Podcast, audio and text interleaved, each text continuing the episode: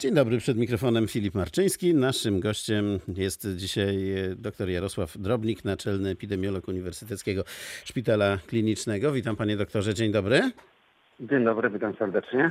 Nie pytam, czy był pan zaskoczony, ale czy jako, no właśnie, epidemiolog, przestraszył się pan wczoraj tego wyniku 1967 przypadków, czy się pan go spodziewał? Halo, halo? Czy się słyszymy, panie doktorze? E, E, halo? Tak, teraz się Słyszymy. Teraz, O, się, okej. teraz się słyszymy. E, Nie wiem, czy słyszał pan pytanie.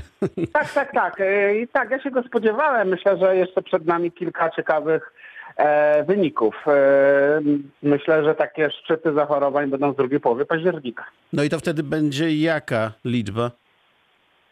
No nie zdziwię się, jeżeli przekroczy trzy tysiące.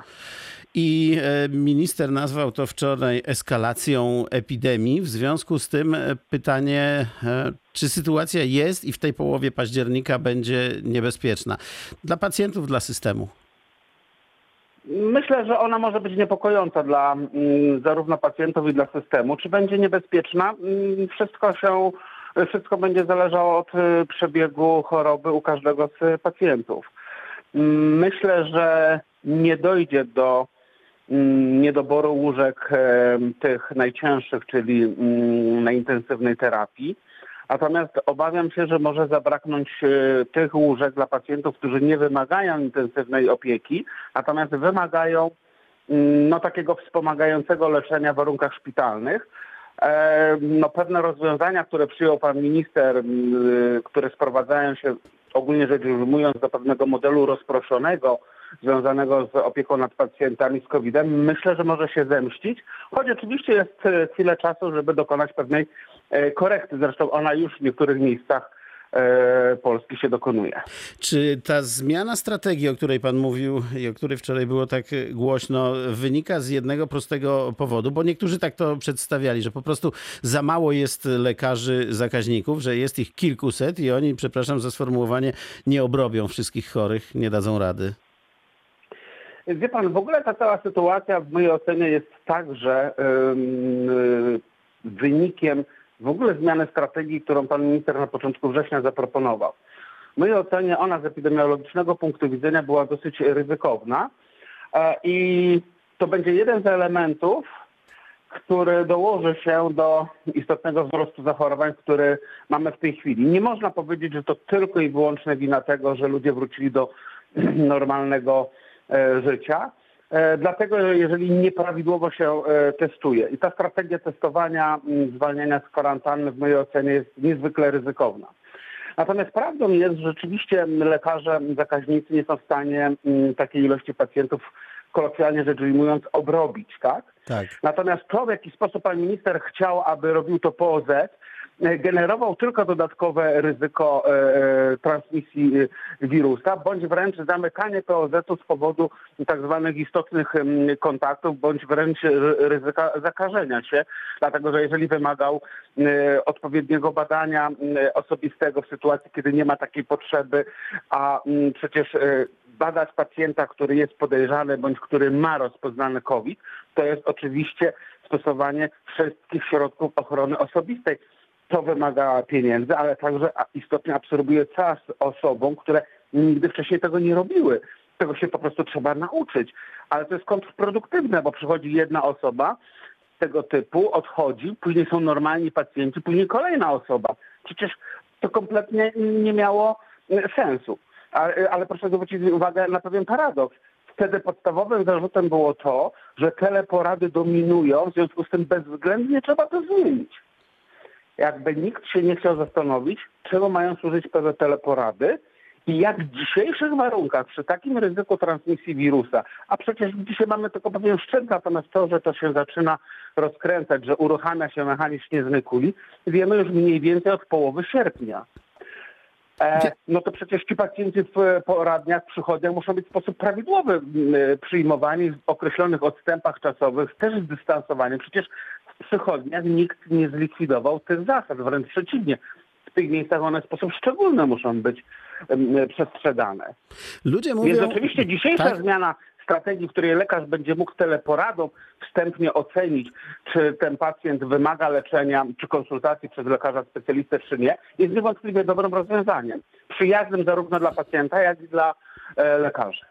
Ludzie mówią tak trochę y, sarkastycznie, że ja mówię o tym, jakie komentarze w mediach społecznościowych dominują, że mieliśmy lockdown pełny przy 300 przypadkach, 400 przypadkach dziennie, a teraz, gdy mamy ich 1500, 2000, ha, co najwyżej ograniczamy liczbę gości na weselu i zamykamy e, knajpki o 22.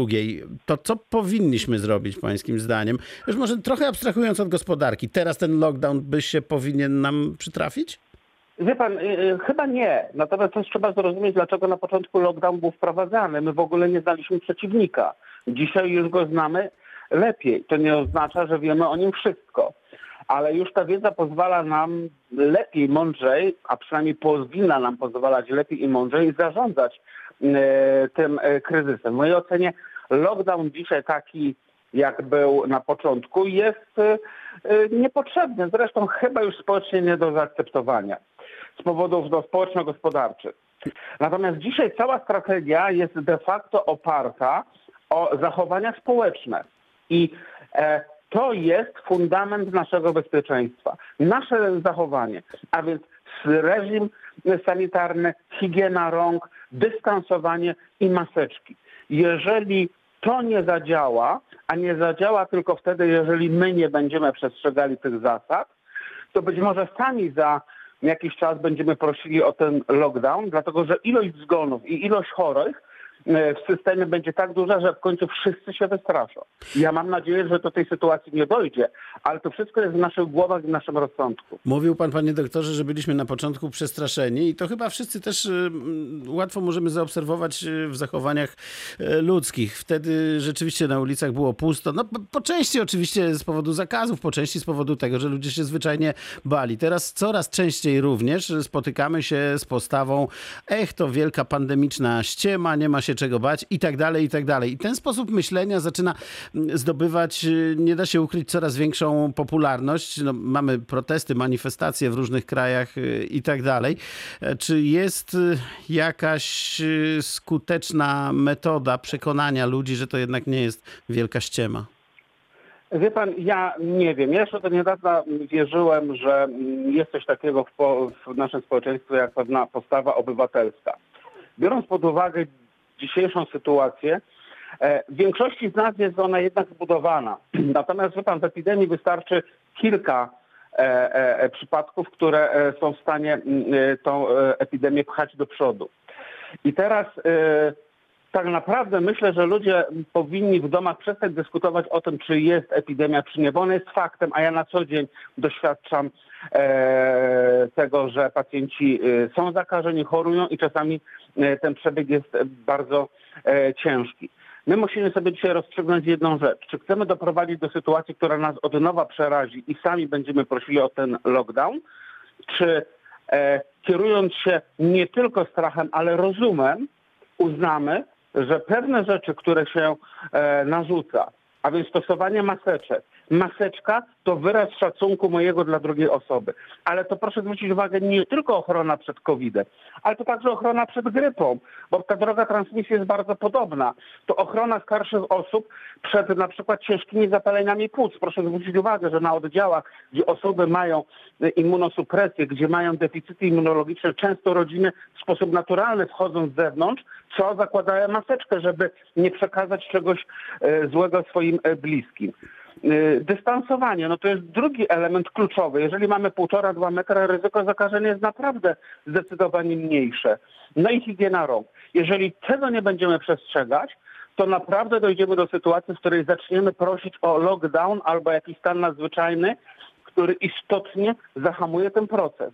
Natomiast wszystko jest w naszych rękach.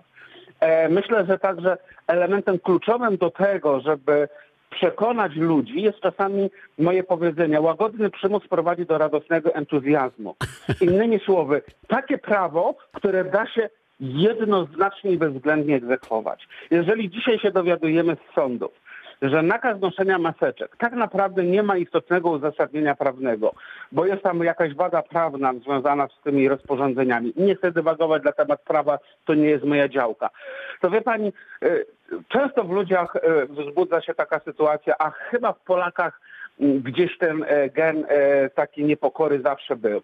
No to skoro tak jest, to dlaczego ja mam e, do tego się stosować? I muszę powiedzieć, że ja się z tym spotykam. E, czasami pacjenci bądź szkoły do mnie dzwonią i mówią, co mamy robić? Ludzie powołując się na te wyroki mówią, moje dzieci albo ja od tej chwili nie będę nosił maseczek. No właśnie, pojawiają się nawet w, e, z pojawiają się nawet w sieci takie specjalne formularze, żeby ludzie sobie to drukowali i podpisywali, że oświadczam, że w No związku z dokładnie, brakiem no podstawy prawnej i tak dalej, i tak dalej, i tak dalej. W związku z tym, co przed nami? No dobra podstawa prawna, tak, aby te dyskusje uciąć na poziomie mm, e, e, konsekwencji, a druga rzecz, zacząć to egzekwować.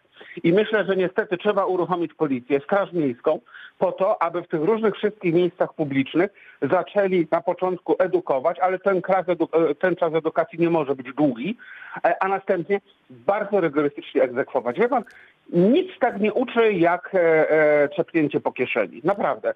Ja jeszcze parę tygodni temu, naprawdę jeszcze dwa, trzy tygodnie temu często tłumaczyłem tych ludzi roztargnieniem. Uważałem, że jednak złamią gdzieś w sobie, czy przełamią w sobie gdzieś mm, e, to, ten sposób myślenia i uznają, że warto.